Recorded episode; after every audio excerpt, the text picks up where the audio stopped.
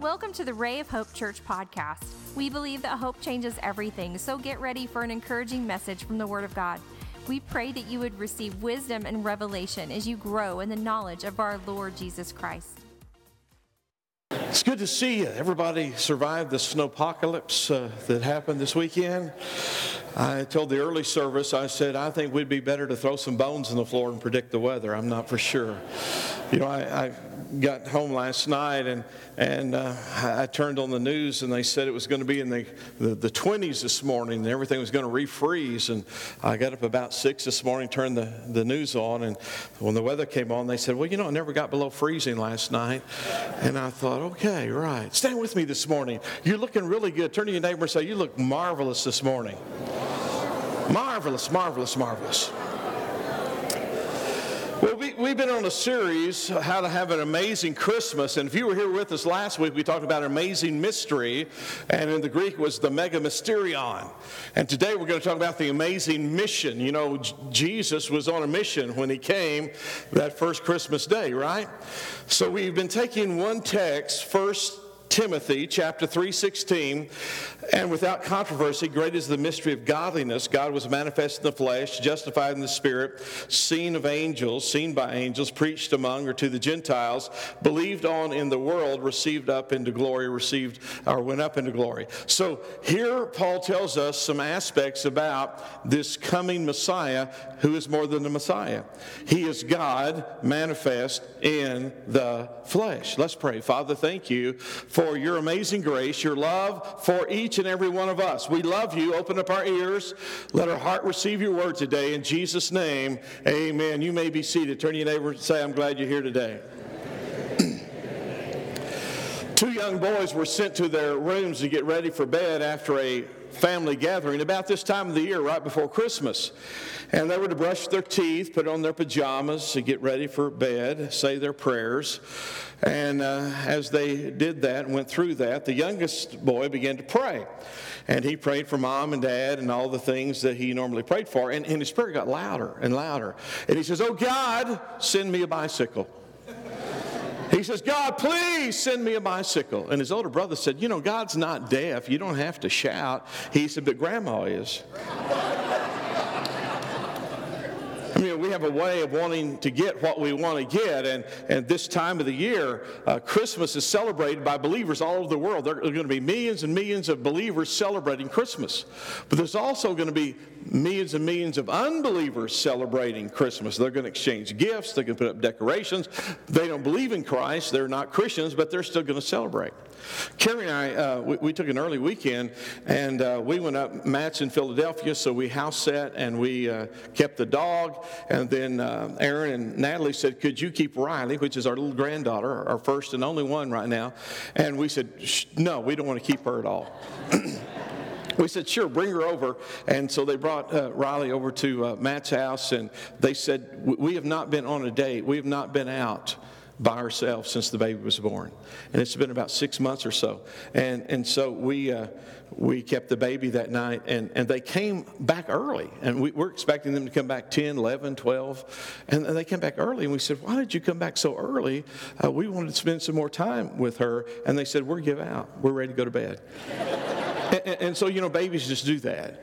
But this baby that's born in Bethlehem is a unique baby. And, and as we celebrate Christmas and as the world celebrates, even though they do not always understand it nor believe in it, they still celebrate it. Now, while we were there, we went Christmas shopping. Can you believe that? So Carrie took me to the malls and, and to the outlet mall, and she made this observation. She said, you know, Mike, she said, there's a lot of people here today, and the stores are crowded because they're celebrating Christmas, and so many people don't know what they're celebrating, and the retailers are glad that it's Christmas because it's going to move them from the red to the black. It becomes a profit thing for them. It becomes an economic thing for them. Nothing wrong with that, so please don't understand that uh, that I'm trying to knock it. It becomes, a, an, an, an, you know, a deal about money. It's about profit. But Christmas is so much more than that.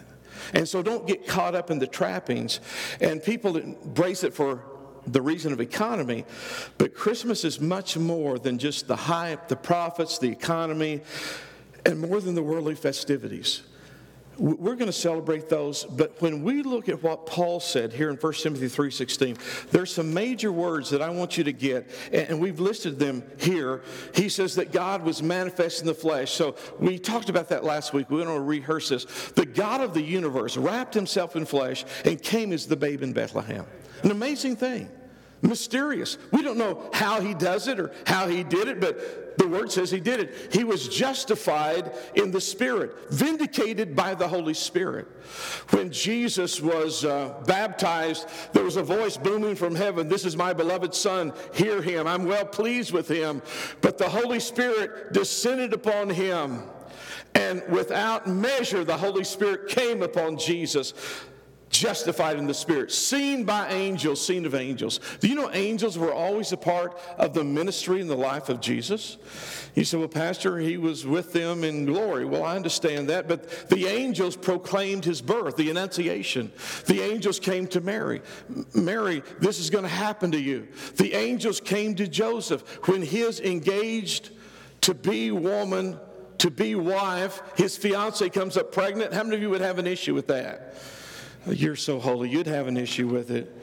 And the angel came to Joseph, "Don't be afraid to take Mary to your wife." So the Annunciation, the, the proclamation of the birth, the angels are present at the birth of Jesus. The shepherds are there. The angels fill the sky. They magnify God, uh, goodwill to men, peace on earth. You, you know the story. The angels are present as they warn Joseph to take the baby to Egypt, because what's happening? Herod is killing all the babies. We'll talk about that here in a little bit. The angels are present at the temptation of Christ. Remember, when he's being tempted, he hasn't eaten for forty days, and Satan is tempting him. When that temptation is over, the angels come to minister to Christ. The angels were there in the Garden of Gethsemane. When Jesus is in agonizing prayer, when he wanted his disciples to pray with him, and they fell asleep. Let's don't be too hard upon him or them. Or us. Has anybody here ever fell asleep while you're praying? It's a human thing, isn't it? But when they would not go a little further with him, the angels were there in Gethsemane to minister to Christ. They were there at the betrayal. Because Judas betrays, uh, Peter cuts off Malchus's ear, and Jesus had to kind of calm down the crowd. He said, "Do you not know that my Father would send the legions of angels to protect me?" Twelve legions of angels. How many of you know he didn't need one angel? He could have just spoke the word. But the angels were there at the betrayal if he would have called them. The angels rolled the stone away at the tomb. The angels were there at the resurrection. "Why do you seek the living among the dead?" The angels were there at the ascension. Remember, the disciples are there? And all of a sudden they turn around. There's two there clothed in white that they had not previously seen. And when Jesus is going up through the clouds, the angels looked at the disciples and says, "Why are you standing here gazing? This same Jesus that you've seen go shall come again in like manner." And there were angels present all through the life of Jesus. So Paul says he was seen and ministered to by angels. But they believed on him. Not just the angels, but Paul says he was believed on. The disciples believed on him. Uh, Nicodemus believed on him. Je- Joseph of Arimathea believed on him. The crowds believed on Jesus. And he also was received or taken up into glory. All these words talk about Jesus. When did this begin? Well, I think it was beginning at the beginning, right? But it began at that moment when he is birthed at Bethlehem. Now, not only is he believed and received up, Christmas is about this amazing mission that God has. The birth, although it began at the beginning, really is unfolding at Bethlehem. So you and I, we're singing about this little town of Bethlehem. How many of you know the song? So here we are at Bethlehem, and this birth was somewhere in that region. We don't know if it was in town. We don't know if it was in a stable, like we think of a stable. We don't know if it was in a cave. We don't even know what time of the year it really was. But yet he's birthed.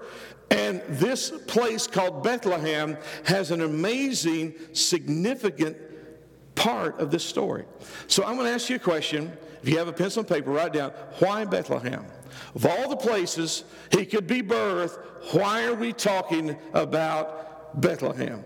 Well, the reason we're talking about Bethlehem is because Bethlehem has an indication that started not just when Mary and Joseph arrived there, but centuries before. Let me take you back. We get some insight on this in the book of Genesis. In the book of Genesis, we have a link between Jacob's wife, Rachel, and the birth of Jesus. As a matter of fact, I want to give you a verse from the Old Testament. This is Jeremiah thirty-one fifteen, and this appears in the New Testament. Let me read it to you. Thus saith the Lord, a voice was heard in Ramah, lamentation and bitter weeping, Rachel weeping for her children, refusing to be comforted for her children, because they are no more. This verse is recited again in Matthew chapter two, verse eighteen, right in the middle of the Christmas story. Why is this verse there? Because at the time that we have this Christmas narrative being played out, Herod is massacring the babies all around Palestine. Why is he killing them? Because the wise men showed up one day. They're looking for the king of the Jews. Herod thinks he's the king of the Jews. So where do you go if you're looking for the king of the Jews? You go to the capital. So they go to Jerusalem. They said, we're looking for the king of the Jews. And Herod's probably saying, I'm the king of the Jews. And they said, I don't think so. The one we're looking for is the one that's been prophesied about. We're looking for the one that's under the star. We've been following the star, and we're looking for the king of the Jews.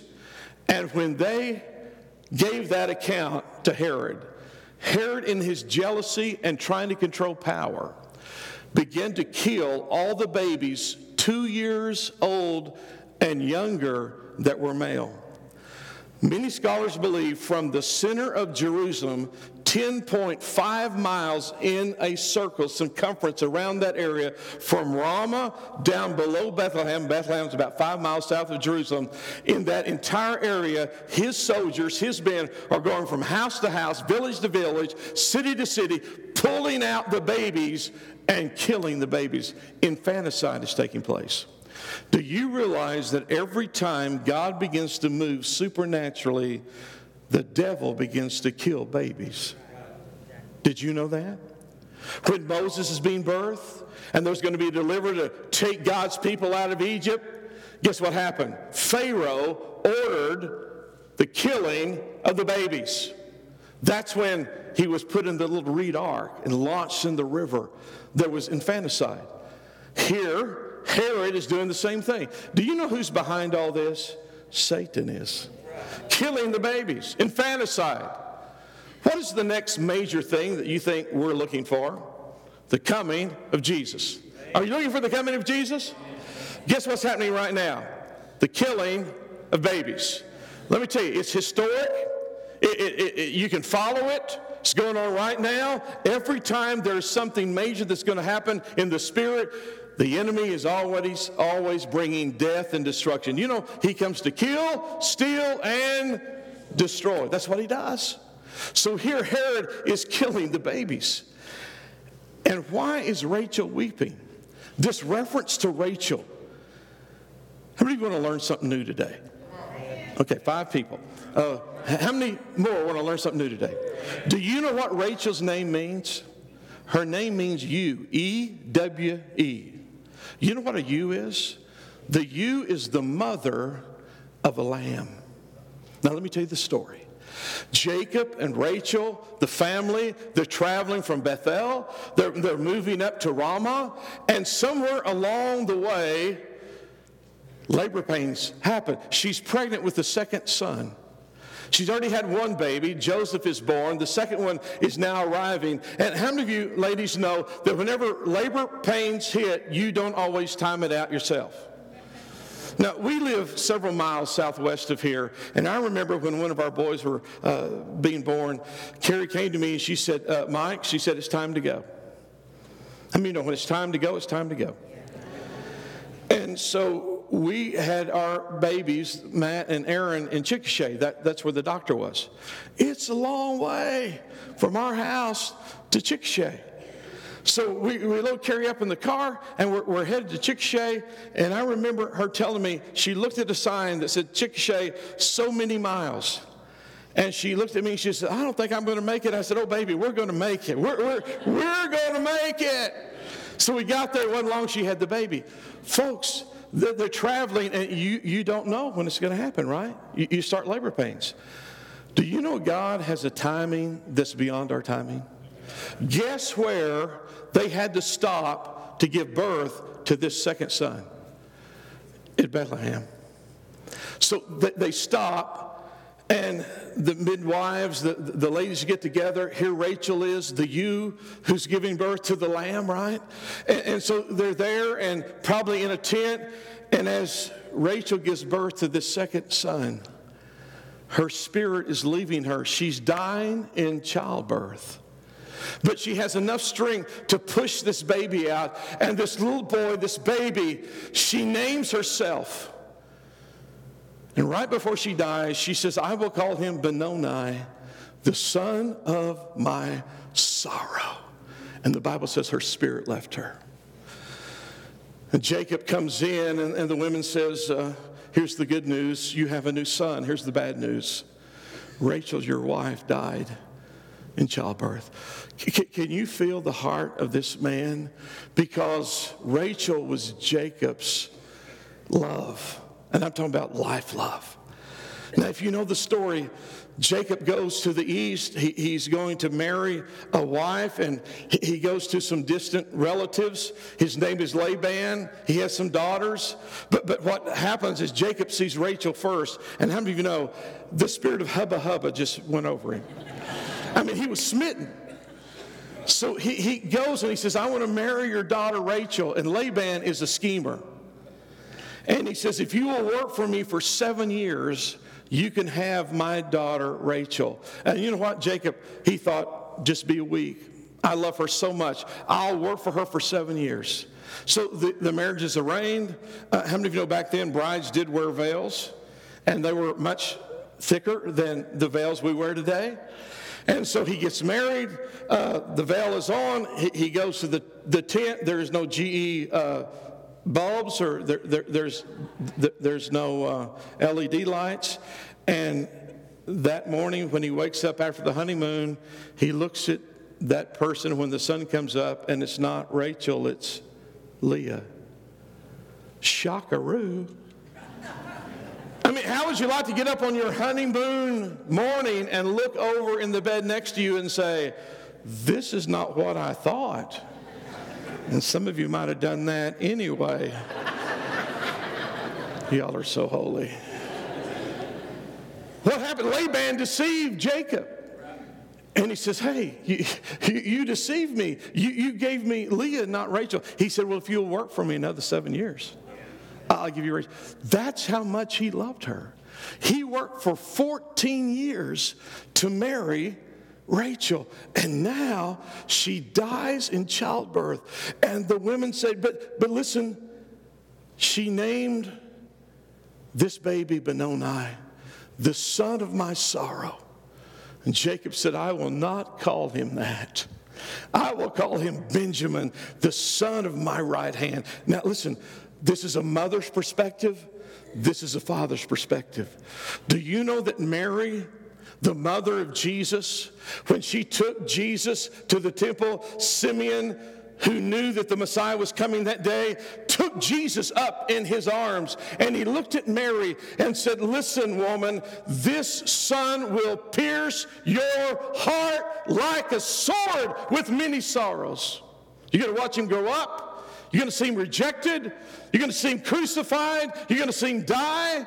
The son of my sorrow. Matter of fact, the Bible talks about it. Isaiah fifty-three three. He is despised and rejected by men, a man of sorrows and acquainted with grief. That's how Mary saw. Any mother who saw their son abused and whipped and tortured and crucified, there is that sorrow to see your son go through that. But can I de- tell you, the Father has a different perspective. He is the son of my right hand. How many of you know Jesus is the right hand of God according to Scripture? So this story is going on in Genesis, but it makes its way all the way to Bethlehem. Why Bethlehem? Because Bethlehem, definition, means the house of bread. Say that with me. The house of bread. Where better for Jesus to be born than the house of bread? You said, Pastor, why? Because Jesus said this. He said, your fathers ate the manna that came down from heaven in the wilderness. But I want to tell you, I am the true bread that came down from heaven. I am the bread of life. Where was the bread from? The bread was from Bethlehem, the house of bread. Why Bethlehem? It's the place where Samuel anointed David. He went to the house of Jesse in the city of Bethlehem, took the horn of anointing oil and poured over that boy and said, you will be the king of Israel. Why is that important? Because Saul was the king the people chose. David was the king that God chose. Where did that happen? In Bethlehem. Why Bethlehem? Because Bethlehem is where deity took on humanity. Bethlehem is where eternity went into our time zone. You see, in the realm of eternity, in the realm of heaven, there is no time like we know it. But God stepped out of eternity into our time. It's where royalty became poor. You say, what does that mean, Pastor? Though he was rich, he became poor. This is what Paul says, Second Corinthians eight nine. For you know the grace of our Lord Jesus Christ, that though he was rich, yet for your sakes he became poor, that through his poverty you might be rich. Listen, I believe Jesus had everything he needed. Do you believe that? But yet, in the sense of a king, King of Kings, Lord of Lords, he didn't fit the bill as the world saw. It was a secular world, a secular view, but he came totally different. Why wasn't he born in a palace instead of a stable? Because that was the plan of God. Why would this happen the way it happened? Well, I, I tell you why. Because Jesus can identify with your struggle. How many of you believe that? He can identify with your pain. Folks, I know a little bit about stables, cow pens. It's not too sanitary. I wouldn't suggest that's where you have your next baby. But there, in a stable, I don't know if it was in a structure, could have been in a cave. Matter of fact, Mary, Randy, and Carrie and I, a few years ago, we were in Bethlehem twice. And there around Bethlehem is where they would birth the lambs for the temple. And these pre-shepherds would birth these lambs, and what they're doing is trying to have the purest, best lamb available for Passover, because the Passover lamb had to be without spot and blemish, and this was the region they birthed the lambs. Where better to have the Lamb of God than where they birthed the lambs for God, right? In Bethlehem. And I remember going into a cave, and we went into a cave, and the cave was blackened with the smoke over the centuries. And in the cave, that's where the shepherds would gather because of the weather and to, to get warm, and, and the sheep would gather around. Matt said when you preached that sermon in the early service this morning, I could think about what you said. There the, the shepherd is, and the, the sheep are gathered around the shepherd. And I thought about Jesus lying in the manger, and the wise men came, and, and Mary and Joseph is there, and the shepherds are there. And there are the sheep, they're around the shepherd. Because he is the great shepherd. Not only is he the lamb, he's also the shepherd. So you and I have come to this place to realize that Jesus can identify with our struggles. The poor have an advocate. The poor have an identification of the message of hope to the poor. Matter of fact, the psalmist said this, Psalm one forty, verse twelve. I know that the Lord secures justice for the poor and upholds the cause of the needy. These people are living under the rule of the Romans. It's not a good time. There's darkness. But yet there was light that came in darkness. This baby born in Bethlehem came with a mission, an amazing mission. Now, what was that mission? Well, we get it from Scripture. Would you follow along with me? The angels give us indication of the mission. Now listen to what the angel said to Joseph. He shall save his people from their sins. There needs to be a Savior. Mary, the angel Gabriel, said to her, he will be great. He will reign on his father David's throne and reign over the household of Jacob forever. Of his kingdom there will be no end. Zechariah, the, the father of John the Baptist, when the Holy Spirit moved upon him and he prophesied, he says, the God of Israel has visited his people to redeem them. Did you hear that? That the God of Israel came and visited his people and brought redemption. He's raised up the horn of salvation. He's come that we might serve him in holiness and righteousness. The angels appeared to the shepherds in the field. There is born to you this day in the city of David a Savior who is Christ the Lord. And Jesus was not just coming to teach us about morality. He did not just come to show us a formula to get better. Can I tell you, we need a Savior? We were too far gone for a tweak. We were too far gone for just a little mechanic under the hood. We were terminal. You were terminal today without Jesus. We need a Savior, and Christmas brought us the exclusive solution to sin.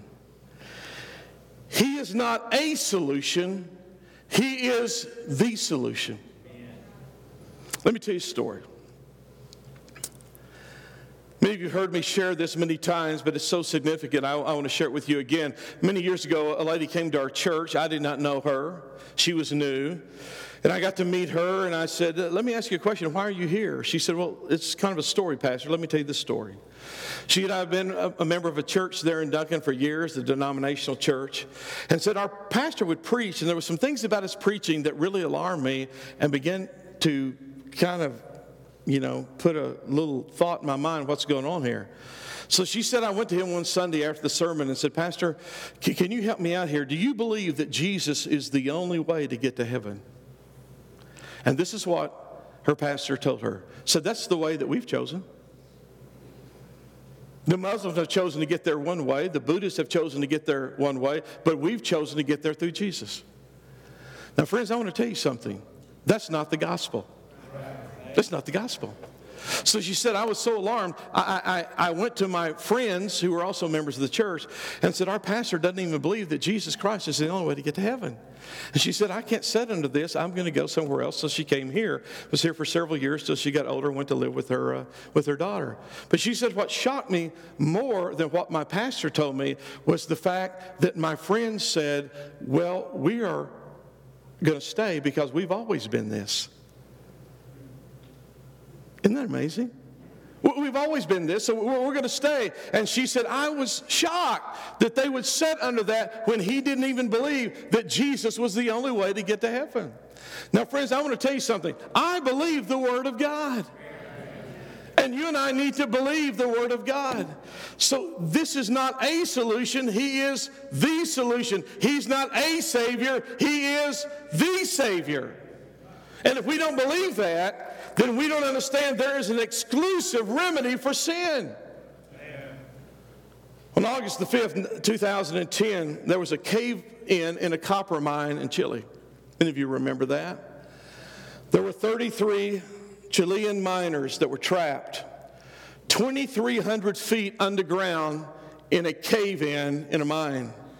They're three miles from the entrance that's caved in. There's no way that people can go through the entrance and get to these miners before they're going to die. There's no way the miners can get to the entrance because it's about three miles away. They're close to a half a mile deep under the earth. They have enough food to last two to three days. They're there sixty-nine days. They ate once every forty-eight hours. They dug to find water that was coming through the mine. They drank the water from the radiators of the equipment that was left in the mine. Each man lost eighteen pounds apiece while we're there for sixty-nine days. How are we going to save these guys? How are we going to get them out? So the mines began to come together. The wheels began to spin. And they said the only way that we can get these miners out alive is we may have the possibility to try to pinpoint where the shaft is, where they're contained, and drill a hole down and penetrate the shaft and some way get them through the hole to save them. And so they, they got the drilling equipment. Took them a long time, sixty-nine days. They, they drilled down, and by a miracle, they actually pierced the cavern where the miners were lodged. And they let down on a cable, they, they let down an apparatus where one man at a time could get in and be pulled up. On August, from August to October, they reached that shaft on October the twelfth. It took them to the thirteenth to get all thirty-three men out. They're emaciated, they're close to death, but they got all thirty-three men out alive. But what if there was one man there in that mine who said, I don't believe in holes. I don't believe in cables. I don't believe in getting out through a hole. There's got to be another way. Can I tell you something? There was no other way out of that collapsed mine except the hole that they penetrated in the top of that mine. Their escape was totally exclusive. So when you hear someone say this, well, I don't believe that Jesus can be the only way, that is a philosophical lie. Are you listening to me? Some of you are going to go to college, you're going to hear it. You're going to listen to the radio, you're going to listen to television, you're going to listen to highly educated people say there's no way Jesus can be the exclusive way to heaven. There was only one way out of that mine. You see, we, we believe this on so many levels, but when it comes to Jesus, we don't. The only way out of the mine was to get in the cage, be lifted up, to see the daylight. If you don't get in, you're lost in the cavern. You will never, ever find the light of day again. When Jesus came, he didn't say, I am the way. I am kind of a way. I may be the way. He says, I am the way, the truth, and the life. No one comes to the Father except by me. He is giving exclusive claim, not only to deity, but to heaven. The only way you and I can get to heaven is through Jesus Christ. Not because I thought this up. This is the message. This is the gospel. The gospel is the preaching of the good news. Because what Paul said, he was manifest in the flesh, seen of angels. He went through here and he says, preach to the Gentiles. Preach what? Good news. Do you know Jesus preached good news? That there has to be repentance and the establishment of the kingdom of God. I'll tell you what's good news. You and I don't have to go to hell. You and I don't have to die in our sins. We can be saved. That's extremely good news. It's good news I don't have to live under the law anymore. That's good news, because if you did, you'd be under a pile of rocks somewhere. Come on. We've all done stuff, haven't we? But the good news is, this amazing thing about Christmas is that we have a way to get to heaven. When we were building this building, I shared with some of you, there was a, a consultant we brought in for kind of an aesthetic, artistic, you know, kind of a thought about the building, colors and different things. So our uh, contractor brought in a guy, and he, he was a nice guy. His name was Jim. And Jim was from Texas, very uh, prolific, very good. He has artwork in the Buddy Holly uh, Museum and Tex Ritter and things at the Alamo. I mean, this guy's very smart. But but he's kind of a leftover hippie. Uh, anybody remember the sixties? Someone said if you can remember the sixties, you weren't in the sixties. But anyway, some of you get that on the way home. So, so Jim comes in, and, and I had uh, breakfast and lunch with him a couple of times. We consulted. And in one of those times, this is what Jim said. He said, Pastor Mike, of course he knows, you know, I'm a pastor. We're working on a church here. He said, Pastor Mike, there's a lot of people that believe. There was a young rabbi who left Palestine and went to the Far East and studied uh, Buddhism, and then came back to uh, Israel and started a new religion. I knew where he was going in this conversation. Be- because you have to understand that Jim was into Eastern religions and, and Buddhism and Eastern m- mysticism and Egyptology. And, and he shared that with me. So when he said, there was a young rabbi who left Palestine, went to the Far East, studied Buddhism, and came back and started a religion. I know where he's going with this conversation. And when he said that to me, I said, Jim, that's interesting. If Buddha had been a contemporary of Jesus, he should have left the Far East and came to Palestine and learned how to resurrect from the dead. And he didn't know what to say. The conversation turned. He said, you know, that's interesting. I'd like to talk to you some more about that. I said, Jim, I'd love to visit with you about it. Jesus claims exclusive right to forgive your sin. He has exclusive right to get you to heaven. He's not a Savior. He is the Savior. The message of Christmas is that Almighty God wrapped himself in flesh, came as the Son of God, and he came for one purpose and one purpose only, and that is to save his people from their sins. He didn't just wipe your sin away. He paid for it. Listen up. A perfect man in the Garden of Eden without sin sinned. And a perfect man had to take on sin to pay for that original sin. And guess what? When Adam fell, the second Adam that Jesus is called in Scripture came as the Lamb of God without sin, but he took your sin and he took my sin and he went to Calvary and he paid for that sin. I'm about to get on my soapbox. This is more than entertainment and culture and skinny jeans and lights and, and, and smoke and glitz. This is about the Savior and your sin and my sin. Without Christmas, we're lost.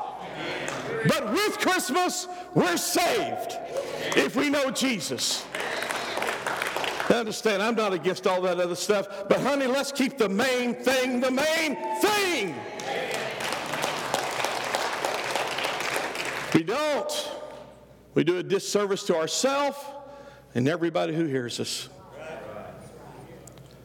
Jesus, the Lamb of God, came to pay the ransom for the sins of the world.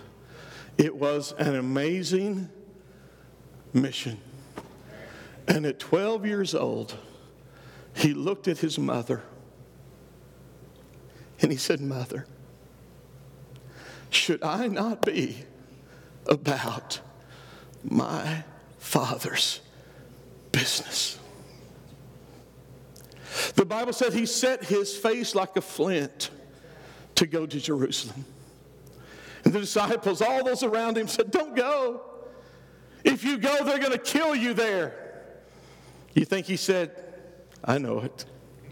That's why I'm going. Because if I don't go there and die, you're going to be eternally lost. Jesus came to save sinners. And Paul said, I'm the chief of sinners. But I think if we could get in a race with Paul, some of us would raise our hand and say, no, Paul, I think I'm worse than you. No, I'm worse than you. Guess what? This is not a sinner competition. This is a salvation message. Jesus came on an amazing mission that all of us could be saved. Would you bow your head with me? We are so thankful you joined us today. We would love to hear from you at ray of hope podcast at gmail dot com. Let us know how you were encouraged and how we can pray for you. Remember, Christ in you is the hope of glory, and hope changes everything.